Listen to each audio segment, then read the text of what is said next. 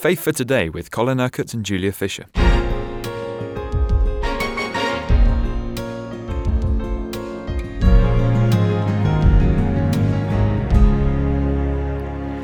We've had a great couple of weeks, haven't we, working our way through the characteristics of the Holy Spirit. And uh, every characteristic is so endearing. We can read all about it in Galatians 5. We're reaching the end of the list. Self control today. Oh. Well, l- let me put it this way, uh, Julia. We're reaching the end of this list. yes. That in, in this particular context, Paul mentions nine qualities of the Holy Spirit. But, of course, there are many other characteristics besides these nine things that God wants us to um, the, to to see reproduced in our lives, and we'll look at some of those tomorrow. So stay But listening. today, yes, today self-control. Oh my goodness me.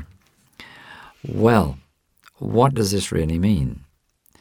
Well, your self-life is your flesh life, and uh, the scripture is very clear. The flesh and the spirit are totally opposed to one another. You can't walk in the flesh and in the spirit at the same time, Oil and the water. same moment. Mm, that's right. So, um, what the Holy Spirit enables is not self control in the sense that we often uh, use the word today. Well, just control yourself, you know, just rein it all in. Grip. Uh, no, it, it, it doesn't mean that. It means that your self life will be under the control of the Holy Spirit, so that instead of reacting and acting in the flesh, you will act in the Spirit. It's a very much deeper and more f- profound thing. It's not, well, suppress all those negatives that you feel and just, you know, keep it all in, keep it all in, so that you just manifest a bit more patience and tolerance and all those other things we've been talking about. No, no, no. It's it's a much deeper thing than that. It's keeping that self life, that life of the flesh, out of the way, so that we will walk in the Spirit. We will be led by the Spirit as the sons of God. Yes, suppression is not a good thing, is it? Well, suppression suppression doesn't um, accomplish anything. You see, let me put it this way: if somebody squeezes you, if there's pressure in your life, what's going to come out? What will come out is whatever is there within you, within your heart. If if there's aggression, the aggression will come out when you're put under pressure. If uh, if there isn't faith, then you'll fall apart under pressure. Uh, if there isn't love, then under pressure, hatred, bitterness, anger, resentment will come out. You see, whatever is there within will come out. Jesus says, Make a tree good and its fruit will be good. Make a tree bad and its fruit will be bad. And then he says, How do you know what is in a person? Well, by their fruit you will know them. When they get squeezed, you will see what is in there and you will see what is being produced in their lives. But if for years somebody has suppressed their emotions and they've just driven all their anger and disappointment deeper and deeper and deeper within them, how can they get rid of that? Well, um, it, it isn't by going back and revisiting all these things or anything like that. The old is gone. A person they have died and they have now have a new life. They have a new nature, and the new nature is Christ in them. The new nature is the Holy Spirit living within them, the kingdom life that God has put within them. So, irrespective of what they were in the past, what needs to come out now is this life of the Spirit.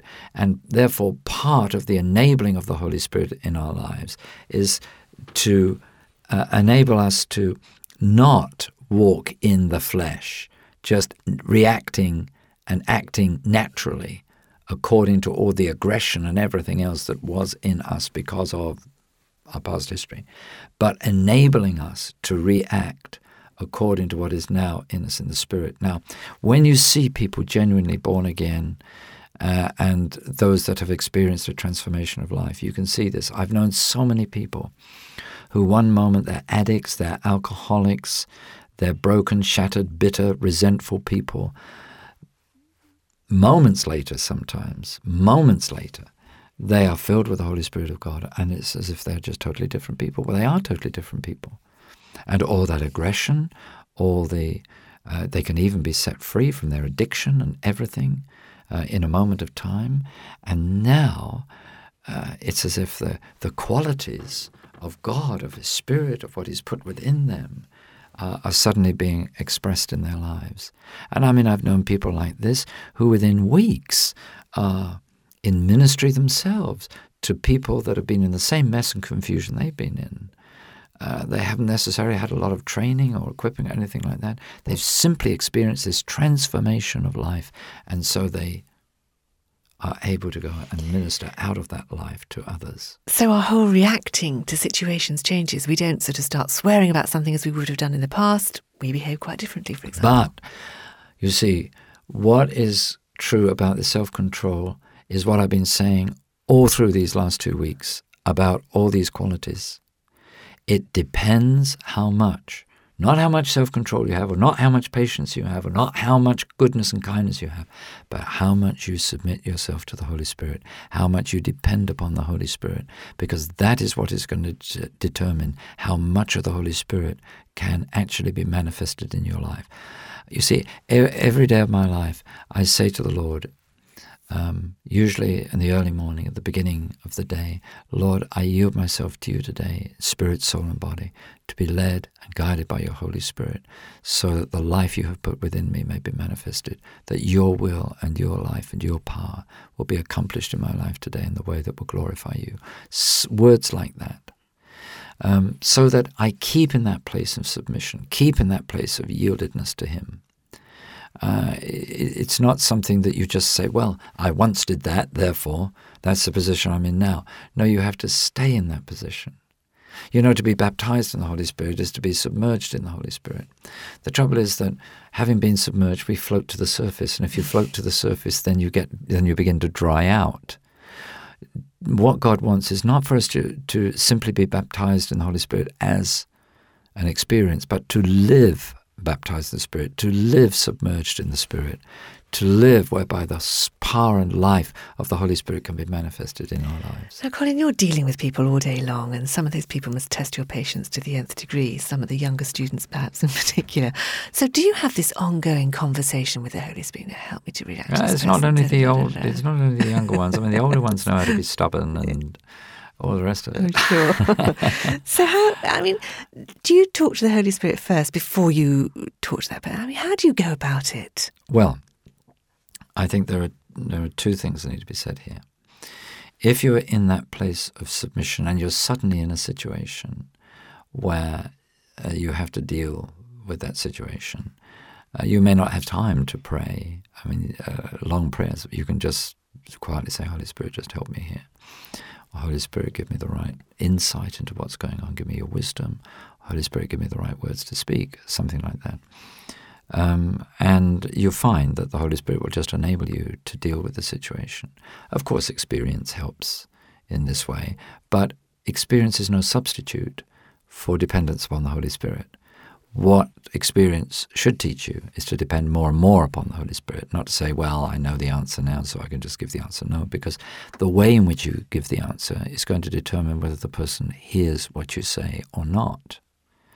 So there, there is that sense in which, uh, you know, if you are living a life in submission to the Spirit of God, then the Holy Spirit can readily speak and work and act through you, even when you're suddenly put on the spot. But there are other situations, perhaps of a more serious nature, that crop up where you realize you are going to need particular grace from God to deal with this situation. Uh, these are things that perhaps don't need just a quick, spontaneous answer, but they are real situations where there's going to have to be sorting out and some real changes in people's lives and so on. In which case, you have the opportunity then to submit to the Holy Spirit, to go away and pray and say, Holy Spirit, just give me your wisdom. Now, how do I go about this? What am I to do? What's the real problem here? Um, and, and then to pray for the people involved so that they will be open to hear. Now, you see, in this way, what are you doing? You're operating in the Spirit, not in the self. You, you might have your ideas, your own human wisdom and understanding of what the answer to a problem is. You may get it right, you may get it wrong, but as I've said, what is going to matter is that the answer comes in the right way, sometimes with the right tone, with the right expression, with the right words that are going to be um, received by the person. And many years ago, when I was a young pastor, I learned a, a, a very important lesson in this regard. You know, um, woman came to see me and poured her heart out, and it was a very, very difficult situation. But I knew exactly what she needed to do, and so I just listened to her, and then. Then I, I, said to her at the end, right, now this is what you need to do.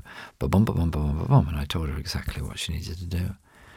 And I could tell from her expression she hadn't really received what I said. So I put it in another way. And still she didn't. And, and this went on for several minutes. And I thought, I'm just not getting through to this woman. And, and so I said to her, let's pray. And, and, I, and as we prayed, you know, I just said, Lord, you've got to help me here because I, I, just don't know how, how to put this. And uh, as we were praying, God gave me some words. They were just so simple as were almost unbelievable. I mean, it was just so simple. And, and I just began to speak out these words. Now, this was quite a timid sort of woman, you know. She shot to her feet in the middle of the prayer. And she just said, That's it. That's it. That's what I needed to hear. And she just said, Thank you very much, and walked out. and I thought, Wait a minute, I'm praying for you. But you see, the Holy Spirit put it in just the right way that she was able to hear it and receive it. That taught me a big lesson. Even when you know the answer, it's not just for you to give the answer.